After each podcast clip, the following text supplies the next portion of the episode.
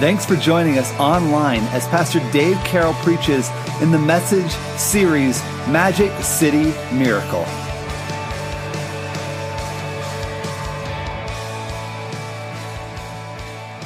Well, I am very excited to jump into God's Word with you today. Make sure you have a, uh, a finger or your Bible open to uh, Mark chapter 2, verses 1 through 12. And then on top of that, you may want to find Daniel chapter 7, verses 13 and 14. If we have time today, we will go into the book of Daniel very briefly, and it would be good for you to be able to read that. Uh, we are starting a brand new series. You caught a great day to come to Elevation Church. The title of the series is called Magic City Miracle. Now, I know some of you are thinking, wow, what is that? How many of you know that the city of Billings has the nickname Magic City? How many of you know that? Now, here's a second question. How many of you know why we have the name Magic City? Raise your hand. It's okay. It's even less. It was about the same in both services. About 75% of people knew it, and then some, uh, but uh, had to drop their hand when it was why. Well, let me uh, give you a simple explanation why Billings was called the Magic City. It was because Frederick H. Billings in 1882 decided that this would be a great place to live, much like you have decided that, right? Uh, and, and, you, uh, you bought a house here, or some of you built a house. Well, he did the same thing. And so he showed up and he put three buildings and called it Billings. Uh, you know, it was obviously the state of Montana, right? And so he called the city Billings, named it after himself. Well, in the ensuing months, it took, they say, somewhere around three months, a few months. Could have been a little more, could have been a little less. The city grew from three buildings to over 2,000 people. Can you imagine that for just one second? You know, a guy sticks a flag in the ground, declares that he has, he has founded a city, puts a couple buildings up, and a few months later, there are thousands of people living there with him. Now, I think that as we've gotten later in Montana uh, and Montana in life, uh, I think we've come to abhor that, right? It's like, get away from me, neighbors, right? No, I'm just kidding. But um, little did he know that this city would explode like it did. And, and in fact, he was the president of the railroad, railway company. When you walk out of the church doors, it's so cool that our property has the Northern uh, Railroad sign there. And that is what Frederick H. Billings was president of. That's why he moved here, was to, to continue the railroad. And so this city has become the most influential city of our region. It's the largest city. Now there are over 150,000 people in Greater Billings, Yellowstone County. And uh, to my surprise, being from South Florida, this is the largest city for at least nine hours any direction you drive in out of here. It is the influential city of an entire region. We are the largest medical center between Minneapolis and Seattle. Um, we, they estimate that even though our population is 150,000, we have half a million people come into the city on any given weekend to buy retail products to go if you've been to costco you know that right? Uh, you know that it's you're saying no it feels a little bit more like a million some days when i go into costco. And, and so our city has become extremely influential and uh, we're, we're known as the magic city. But i'm here today to tell you that god can use you God can use me to see even greater things happen through the people of Billings. Let me unpack that for a second. Um, even though God has richly blessed this city um, with great people, I mean, don't you love our city? Aren't you glad you're here? We have a phenomenal city. Uh, but when it comes to spiritual things, one thing that our city is devoid of is, is we don't have a big well of church leadership. We don't have a, a deep well to draw on. Uh, are there plenty of people who have come to Christ? There, there are some, and are, do we need to share the gospel with more? We do. But it's funny that as churches grow, most of the time, um, they're having to pull, this is my newbie observation, they're having to pull their church leaders from outside of Montana, which tells me there's kind of like this ceiling that, that the people of Billings have hit spiritually. And God can do a miracle so great that I believe He can change the flavor of our city to a city who needs to import leaders to, to become a city who is exporting leaders all across the country. Wouldn't it be incredible if if missionaries in other parts of the world or churches in other parts of Montana, if they needed church leadership, if they needed spiritual leaders, and they said, hey, we better go to Billings because God's doing something there that is incredible. There are lives changing, people are growing, people are stepping out on faith. They're serving the city in ways we've never seen before. I believe that God wants to do a miracle in the magic city and change the spiritual flavor from that of sin to that of being called the Savior's city. You see, I believe he wants to turn it from being the magic city to the majestic city. Whose, whose majesty? Jesus' majesty, right? Where he gets the glory, the honor, and the praise. And here's the title of my message as we begin this series Magic City Miracle. Um, it, it, it's titled Miracles Involve Me. Here's the truth God wants to use you to do a miracle in this city. So turn to the person next to you and say, That means you. And then turn to another person and say, That means me. and that, hey, how many of you said, be honest, how many of you said that means you twice, right? I don't know. well, miracles involve me. And we're going to see this from a very famous passage of Scripture today, one of the more famous miracles that Jesus did in his time on earth. It comes from Mark chapter 2, verses 1 through 12. We'll go 1 through 7, then stop, and then visit 8 through 12 later in the message. But here's what's happening to set the stage in the Scripture uh, Jesus, at this point, has healed a lot of people. In fact, he's healed so many people that what he, he came for spiritual purposes, and really his life had turned into one big healing campaign. Everywhere he went, crowds. Imagine this like you walk out on the street, and now a thousand people just bum rush you, right? Try, trying, to, trying to get your attention, trying to get you to do something, trying to, trying to heal a wound you have or a physical issue, um, or try, trying to, to get joy just being around Jesus. And so he uh, heals a demoniac. And it gets to the point where he has to go to the city called Capernaum. Capernaum was the city on the north side of the Sea of Galilee. It was the central city where Jesus did the bulk of his ministry. Uh, it was like the, the, the, focal point. In fact, they think that Peter's house was close to Capernaum. Makes sense because he was a fisherman, right? And it's right there on the edge of the Sea of Galilee. And so Jesus used this city uh, to, to go there to be the focal point. and every time he needed a break or, or just wanted to do something different, he would come back to Capernaum. It kind of centered around there. And, and so he comes back, and because his ministry had turned into a healing campaign, he decides that he wanted to go into this house because really, Jesus was there to reveal and to preach the kingdom of God. That's why he came to earth, right? Uh, he did the healing, but that wasn't his main purpose. And so we catch the scripture here in Mark chapter 2 verses 1 through 7, uh, where Jesus enters the city of Capernaum and he goes into a house so he doesn't have to heal, but he can preach. This is what it says. And again, he entered Capernaum after some days, and it was heard that he was in the house. Immediately, many gathered together, so there was no longer room to receive them, not even near the door. Now, picture this scene for just a second. Jesus walks in the house, he's hoping to start preaching uh, to a few folks, and all of a sudden, there's standing room only in this house, right? Standing room only. People are out the door trying to.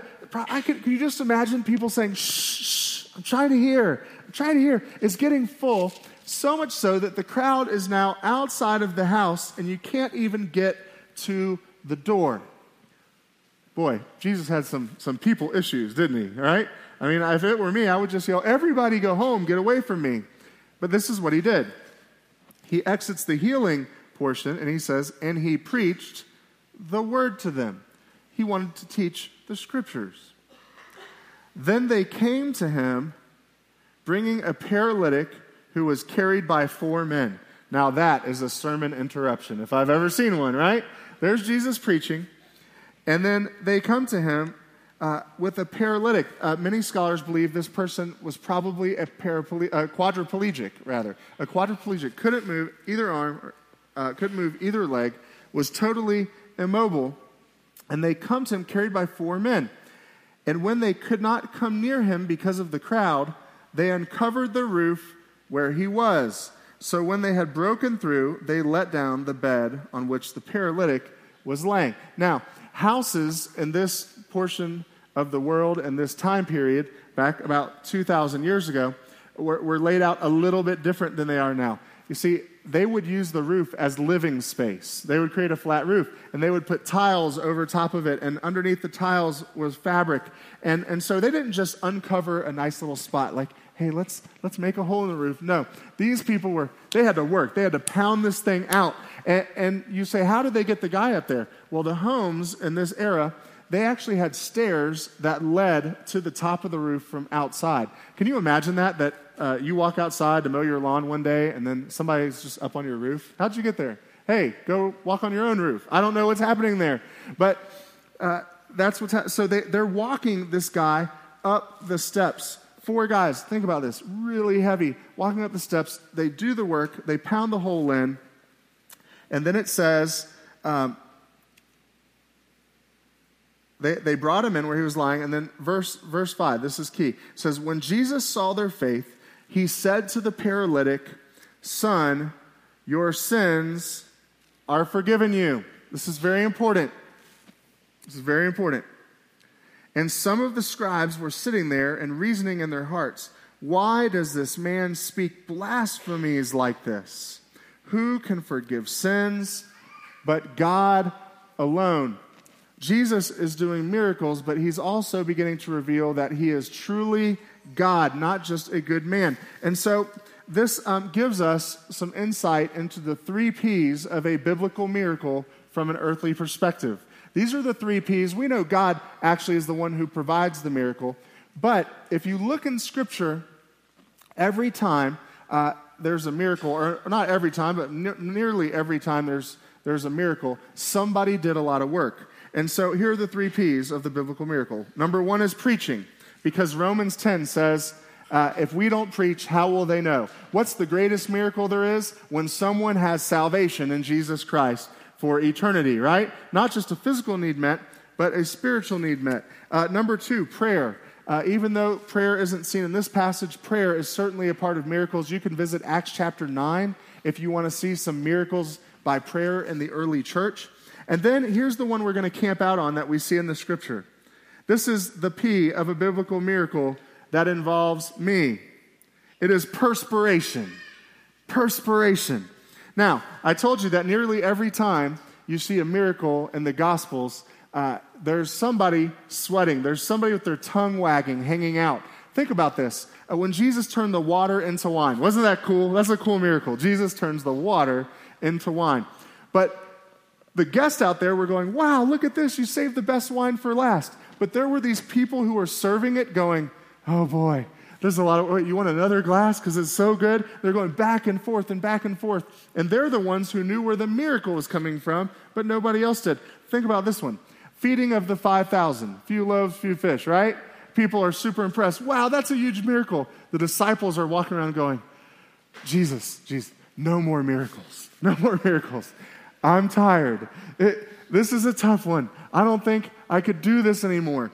But miracles, if we want to see miracles happen, if we want to see God's handwork, here's the truth He left the church on earth. And it's your job and it's my job to get to work. You see, um, this quadriplegic had no chance at the miracle of his sins being forgiven, salvation, and no chance of being healed physically if there weren't four guys who weren't willing to do some work. Now, um, there's no shortage of people in this world sitting around hoping, praying, wanting a miracle. There's no shortage of that. There are people hoping that God will provide their next meal. There are people in this room who are hoping God will provide money so they can do something or pay a bill. And we're saying, God, we need a miracle. Some of us need healing in our physical bodies. Some of us are waiting, waiting and praying for a miracle in a relationship. But here, here's what's happening you're wanting something to change, but you don't realize that God asks his people to get their hands dirty and to do the work. You see, anytime I see change in this world, I know that someone went to work. So, someone put their hand to the plow. Um, and, and, we don't like change. Sometimes we want change, but we don't like change. Um, I remember Amy and I rented the house we live in when we moved here to start Elevation Church. We moved here in June of 2012, launched the church in March of 2013. We rented this house because it was in a new development and there were no other houses around it at the time. I think like only five or six houses in the whole development, something like that. Uh, I forget the exact number. But um, it's funny. Uh, now I go outside and it's a little annoying because the neighborhood has changed. I think there's somewhere around 40 homes there now. And it's like my back 40 is messed up. It was great starting the church because we could park wherever we want. We started the church in the house. People just show up and drive up on the street. It was great. But now there's this change. But here's what I know every time I think about how many homes have popped up, uh, I'm reminded of this picture I walk out to every morning now. There's, there's a guy working on the house across the street. He's building a home and he's swinging a hammer. And you see, I didn't just walk out one day and poof, there were 40 homes. Wow, what a miracle. No, there was a guy swinging a hammer. Do you get what I'm saying? There was one guy up there just pounding away until it looks like a house. And that is what God is asking us to do in this city. That is, that is who He wants us to be. And now, some of you might be asking the question Dave, is this a God helps those who helps himself message? No, that's not in the, in the scripture. You know what this is? Um, this is a God saved people, so show them He saved you by your service. Does that make sense? It's not about uh, good works, it's about grateful works. That's, that's what the scriptures teach us. And so I want to share a little bit of vision about our church with you for just a second. Okay, now, when we started the church, uh, we launched on Easter Sunday. Are you ready for this? With 174 people. Now, I learned a, a lesson that day that I knew, but I got to see it with my own two eyes. Not everyone who comes on Easter comes back to church, right? I, I know it's disappointing for a pastor. That's not what happened. So we had about 115 people. And we have focused for the last almost three years on seeing our Sunday morning worship service become all God wants it to be. And we've stayed very focused on that. Uh, and I want to say thank you, Elevation, because to be, two, to be almost three years old and have two services, have full kids ministry, to even have people greeting in the parking lot, which I think less than five churches even do in our city, right? Uh, we have people serving coffee. We have people checking kids in. We have Next Steps team to handle and minister to you after service. It's incredible, and we need to keep doing that. But as we round the corner into year three this Easter, we need to become known as a church who loves for and cares for and is the miracle of the Magic City. Are you tracking with me? That is who we need to become. And so we need to shift gears and expand a little bit here and go to another level where our worship continues to be all God wants it to be. And, and our Sunday morning is important, but now we break out and we develop a heartbeat for serving the city. Now, um, whenever we talk about this, inevitably, eh, great hearted people uh, who have amazing hearts uh, will come, and I will get an email uh, for about 50 different programs, right? And, and here's the thing we need to develop a heartbeat where this is just how people live. Think about this for a second. If you add too many programs, this quadriplegic guy in the scripture, he doesn't get healed. Can you imagine them walking by this guy, seeing the need, and then saying, Hey, you know what? Hang on, I would like to help you, but I think I have to go to church to do a bunch of programs. you know, and, and here's the truth if you're going to care for people, it's going to take time. It's going to take time out of your day. Uh, it, we read the story.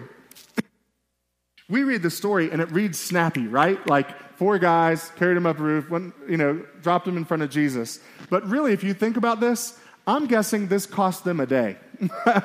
I'm guessing it cost them a day, maybe more. Um, they're getting they get, they get to the crowd and go, oh man, you, you know how hard it is, how much, how hard it is to carry a grown man upstairs to a roof? It, it takes some time. I mean, hey, I have four boys. My third oldest, he is almost five feet tall and he weighs 80 pounds. Last night, he said, Dad, I just want to start going to sleep in your bed. And every time he says it, I'm like, oh, no, no, no, no, no, no. You know why? Because it means to have to carry him to his bed. And he's 80 pounds. And, I, and just the thought of it, you moms who do that, I, I don't know how you do it. God must have given you an extra strong backbone or something. But so I pick him up and I'm going, oh, why did this kid stay in my bed? He's so heavy. Well, here's four guys that have to carry a grown man for uh, the Bible doesn't say. It could have been miles. And then they have to lift them up and bust a roof down. And it is hard work to do a miracle, but we need less people sitting around waiting um, and, and saying, Oh, God, I, I, just trust you for a miracle, and more people being the miracle and, and doing the work. Um, so that when you bring them to Jesus, He gets the glory, He gets the honor, He gets the praise. And so Uh, it took them a lot of time to do this, a lot of time. And, and I want to ask you a question, really important. How much margin, how much margin is in your life to serve the people around you in your life? You know, when I stop and think about it, I have to be honest. When I thought about this question, I thought, oh, snap. I'm the pastor. I have to preach this message, and I blow this all the time. I am so busy that I have to pass needs of people way more than, than I would like to admit. And, and the reason why is because I haven't, I haven't allowed the time to carry people to Jesus and to do the hard work uh, in certain seasons of my life. And so we have to do it. Why?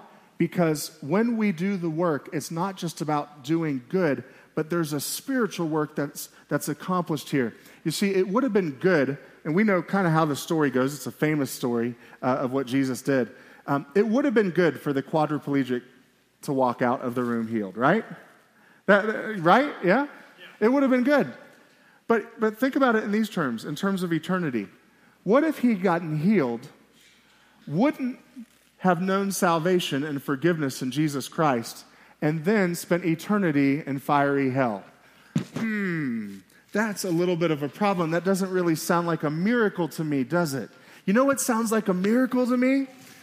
A guy walking out of the room healed who also had his jailbreak, went free in forgiveness, and he now spends eternity with Jesus Christ in heaven. That is a miracle, combining the hard work here on earth with the message of the gospel, seeing them come together this is the start of how we will develop leaders. Because you know what leadership is? Leadership is just a lot of extra work. And, and, you know why there, there may not be as many church leaders, leaders or spiritual leaders? I'm not even talking about pastors. I'm just talking about people in process who are willing. It's because it's a lot of work. It's a lot of work. It's tiring. Now, with perspiration, I want to tell you just a little story to send it home. You see, we know a lot about hard work here in Billings. Some of the hardest working people I've ever met have been in Billings, Montana. Uh, but one thing we don't really know about here, because it's 3,000 feet high, we don't really know this, about this thing called perspiration. And you say, Yes, we do. I've sweated. I've sweated. Uh, no, no, no, you haven't. No, you haven't. See, I'm from Miami, Florida. And if you've never flown down there, when you walk out of the airport, it's like you hit this invisible wall when you walk out of the airport. Like, whoa, it's so thick. And I grew up uh, helping my dad with his plumbing company and during my high school summers. And you know what? I don't know that I was the best worker or the worst worker, but I had this one value for my dad that he loved. Uh, every two or three days, he would ask me one simple question Dave, who's working and who's not? Who's actually working? Who, who's earning their paycheck? Who's doing, who's doing the hard stuff? And, you know, it's difficult to know as a high schooler, but I, I began to to judge it off of a few qualities, and one of them was this. You know, if, if you were taking some extra lunchtime, or maybe you had to spend the whole day at the supply house, you know, and you were one of those folks walking around and not doing the work, you'd be the only guy who had a dry t shirt. Because here's something about South Florida if you walk outside for five minutes, uh, you get a, a, few beads come from, uh, come from your, uh, well, I don't have a forehead. I have about a six head. You know what I'm saying? Uh, it might even be more than that. I might be conservative on that estimate. But you see beads of sweat come. If you're outside for 15 minutes, you're not raising your hand because you're not sure. You know what I'm saying? I mean, there's going to be some sweat happening. But I know this if you're outside digging a ditch and you're there for, for half hour, there's a ring of sweat around your neck. If you're digging a ditch for an hour, oh, you start to get back. Half your shirt gets sweaty. If you're out there working for two or three hours, you can wring your shirt out after three hours. In fact, many people would have to bring three, four, five shirts to work because when you had to talk to a customer after the work, Uh, you had to put a new shirt on so that you weren't just drenched in sweat. How many of you ladies are totally and utterly grossed out right now? Uh, you're, you're allowed to be. But you want to know what? I believe Jesus looks around his kingdom for guys like we see carrying the quadriplegic. And he's saying, Where's the sweat mark? Where is the perspiration of my people? Why are they sitting around hoping I'll do something and they're not the miracle themselves? Because the miracle involves us. While we can't perform the miracle, Jesus does. The miracle involves me. Now, we, we look at the motivator here. Let's look and continue in verse 8 through 12. Here's what it says. But immediately, when Jesus perceived in his spirit that they, were re- that they reasoned thus within themselves, he said to them, Why do you reason about these things in your hearts? Which is easier to say to the paralytic, Your sins are forgiven, take a, uh, you, your sins are forgiven you, or to say, Arise, take up your bed and walk? That's a hard question, right? He's saying, What's easier, to, t- to heal this guy or to say that you're forgiven? Well, it's easier to say you're forgiven. He says, But that you may know that the Son of Man has power on earth to forgive sins, he said to the paralytic, I say to you, arise, take up your bed, and go to your house. Immediately he arose, took up the bed, and went out in the presence of them all, so that all were amazed and glorified God, saying, Let's read this together. Say it aloud. We never saw anything like this. I don't know about you, but I want to be a part of a church where we say, I've never seen anything like this. God is at work, and his people are drenched with sweat, and, they're serving the Lord. But here's the motivator, and here's what you write down a big question What do I believe about Jesus? You see, the Pharisees were kind of confused, right? The, the scribes were kind of confused. You see, your perspiration and your personal belief are tied together. When the guys brought, brought this man to Jesus, it says Jesus saw their faith. How did he see their faith? He didn't have to look through and see, see their hearts. He saw the work they had, did, they had done. You see, they believed so strongly that Jesus was God, that he is who he says he is, that they were willing to work so hard that basically they were totally messed up if they dropped the guy down on the ground and Jesus didn't heal him. You think about that for a second. What if Jesus would have looked at the guy and went, uh, yeah, that's nice. Wowza. You know? I mean, they have to bring the guy back up the roof, right? And then they have to walk him down the stairs, pardon me, excuse me, pardon me, excuse me, pardon me, excuse me, pardon me, excuse me, all the way out and bring him back home. If that guy didn't walk. And you see, we have to learn to serve our hearts out because we believe Jesus really is who he says he is. You see, uh, some people in verse 10 take this phrase, Son of Man, the wrong way. Some people think it means that Jesus was just a common man or that he was just a good man. But that's not where it comes from. It comes from Daniel chapter 7, verses 13 and 14. We don't have time to go there, but here's what it says. This is a verse referencing back into Daniel where it was prophesied that the Son of Man would come. And when you read that scripture, you find out it's, re- it's a term referring to the King of Kings who's going to come back and judge the earth at the second coming. Jesus is powerful. Do you get that? What do I believe about Jesus? He really is God. He is the coming King. He holds the power to judge and to carry out his wrath. He also has the power to, to love unconditionally and eternally. And he is incredible. And you know what? If we believe that Jesus is who he says he is, you know what kind of work we'll do? We'll do the kind of work, we'll do the kind of work that leaves us completely and utterly exhausted. Just like these guys did, where if Jesus doesn't show up, man, it's a bad day. It's a real bad day. Hey, I have to be honest with you as a pastor. Uh, sometimes uh, there are seasons as a pastor, and I know uh, for those of you who have been serving your hearts out of elevation, there are these seasons where I go to bed at night, especially after uh, some of you may not even know being new because I don't talk about it much, not because I try to be quiet, but because I just don't think about it very often. But I, I lost vision in my right eye from stress, and I get pain in my eyes. And there are days where the church thing gets so hard, and, and uh, you, are saying, Oh, God, will you provide the finances? Or God, will you provide this, the, the people or the leadership? And you're wondering how it's going to happen. You've worked, uh, and, and you need Jesus to show up in your life. And there are days where you, you lay your head on the pillow and you go, okay, God, I quit. I quit. It's done. It's over. But here's the thing you wake up the next day and you say, God, I know I quit last night, but I was just kidding. you know, I was just kidding. I re enlist today. I re enlist. Why do I re enlist? Not because I want to be important, not because um, we're trying to create our own kingdom, but I do it because what I believe about Jesus is that he is God and that he performs miracles and that he does the impossible. Do you believe that this morning? That's what I believe. And so, what's my job in the miracle? You may want to write this down. Very simple. You step up, you serve up, and you speak up. Why are you saying up, Dave? Well, you step up. Hey, I believe it's time for Elevation Church to take on the task of developing leaders that will advance the kingdom of God, not just here, but all over the world. And we need people to step up, and that is hard. You know what? Most of the time you look at leader, a leader and you think, wow, that person just gets to walk around and smile. No, you show me uh, a great work of God, and I will show you people who are totally spent.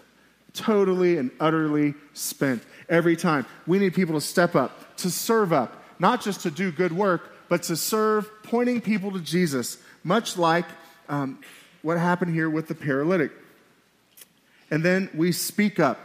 We say why we're doing what we're doing. We learn to share our faith that we have hope in a risen Savior who defeated death on the cross, and it's available. You see, when we step up, when we serve up, and when we speak up, here's what we're really doing we're mirroring the heart of our Savior. Listen to Isaiah chapter 61, verses 1 through 4. It's a prophecy from the prophet Isaiah. It's on the screen, it's in your program. It says, The Spirit of the Lord is upon me, for the Lord has anointed me to bring good news to the poor. He has sent me to comfort the brokenhearted and to proclaim that the captives will be released and prisoners will be freed. He has sent me to tell those who mourn that the time of the Lord's favor has come, and with it, comma, that stops the first coming here in the prophecy, and it switches over to the second coming of Christ. Um, the day of God's anger against their enemies. Uh, to all who mourn in Israel, listen to this about the job of the people of God, mirroring the heart of their Savior. To all who mourn in Israel, he will give a crown of beauty for ashes. Isn't that incredible that God gives beauty for our ashes? A joyous blessing instead of mourning. Who has known the joy of the Lord in this room, right? The joy of the Lord. Festive praise instead of despair. In their righteousness, the people of God, it's implying, they will be like great oaks that the Lord has planted for his own glory. And check this out they will rebuild the ancient ruins, repairing, say this word aloud with me cities. Repairing cities destroyed long ago. They will revive them, though they have been deserted for many generations. And at the second coming, we're going to be involved in city restoration. And so I'm saying, start now. Start now to see the miracle happen through you, through me. And you may be saying, I don't know, Dave, that you don't know me. Well, hey, guess what? You have a great story to tell if you've been living messed up. Because people are looking for a magic pill in the magic city. They're gambling it away. They're, they're, they're using meth. They're, alcohol is going crazy. Divorce is rampant. And, and it's just, like I said before, they're utilizing a sin city instead of a savior driven city. But here's the good news God uses the broken to do the miracles that He wants to do in a city. If you walked in broken, perfect perfect. Jesus heals the damage that sin brings. And if people were impressed over the quick growth of a city named Billings, Montana, hey, I believe they, they won't know what hit them if the people of God realize that miracles involve them and they will serve like crazy to do it. And that's the heart we want to put in Elevation Church. I want to tell you a quick story as we close. Um, it's not a real story, it's just a kind of a parable, if you will. There was a tightrope walker, and this tightrope walker got really famous because he would go without any cords attached, without any ropes. He, he would he would walk the tightrope, and he got so good at it that it started to go up to amazing heights. And uh, and so he began to walk the tightrope, and people would come. He would put a blindfold on and walk the tightrope, and he and he would live. Uh, then he began to do the, the blindfold with the wheelbarrow. And, and he would go across with the wheelbarrow. Got so big that a promoter said, Hey, we can make a lot of money. You'll get famous if we go to Niagara Falls and we'll put a tightrope over Niagara Falls. You can walk from Canada into the United States on this tightrope and do your, do your show. He said, Deal. So he does it. He does it, uh, walks across, walks across the blindfold, then comes back around, does it with the uh, blindfold and the wheelbarrow. And the promoter said, Wow, that was incredible. That was incredible. And, and the tightrope walker said, uh, So, do you believe that I can walk a tightrope? And of course, the promoter said, Well, well, sure, you just did. I just saw you do it. He said, No, no, no. Do you really believe that I will do this and I will never fail? Well, well, of course. He said, So you're willing to get in the wheelbarrow. so you're willing to get in the wheelbarrow. Elevation Church, we got to get in the wheelbarrow. And we got to trust God. And we need to be the people of God who are salt and light in this world.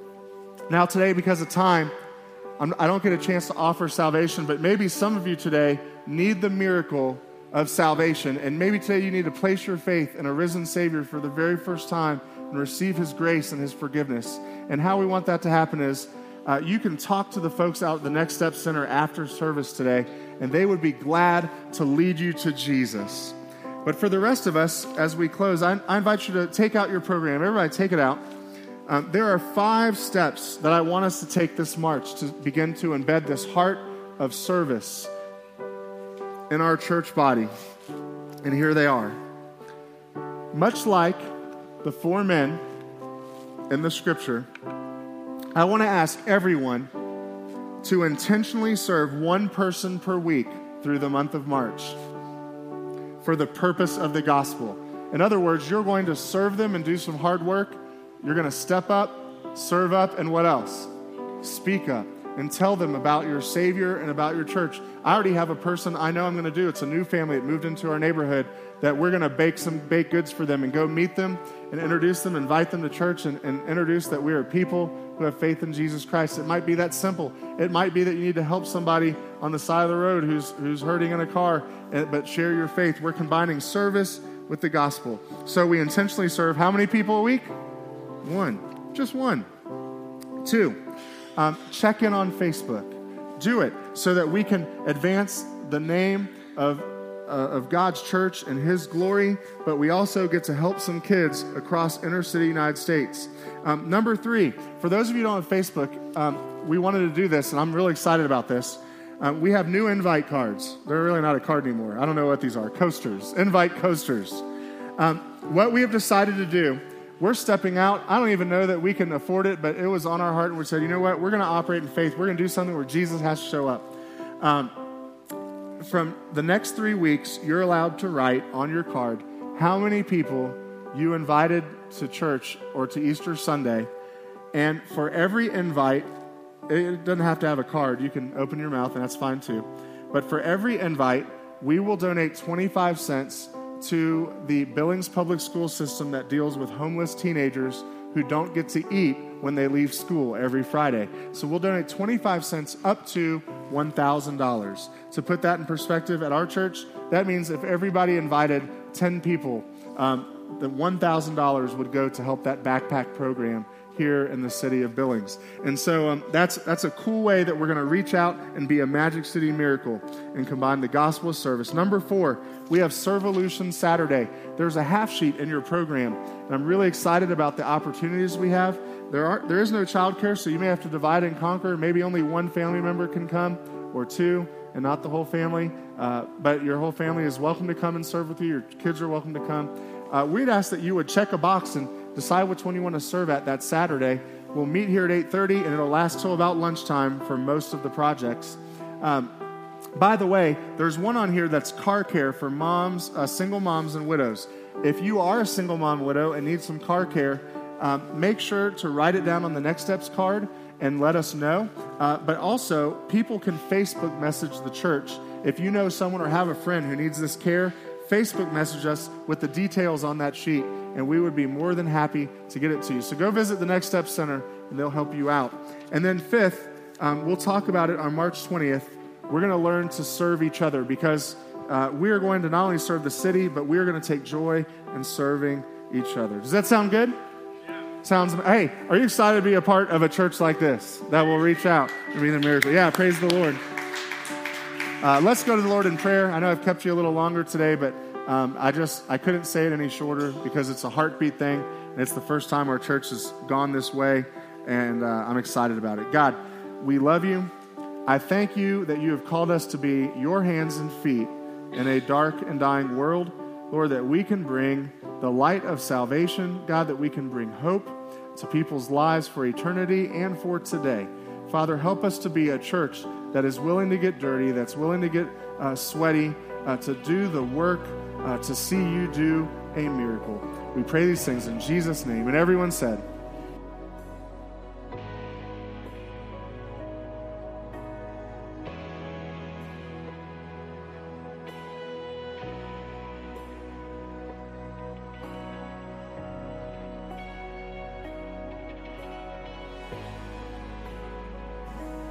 Thanks for listening today, and join us next week as we continue the series Magic City Miracle.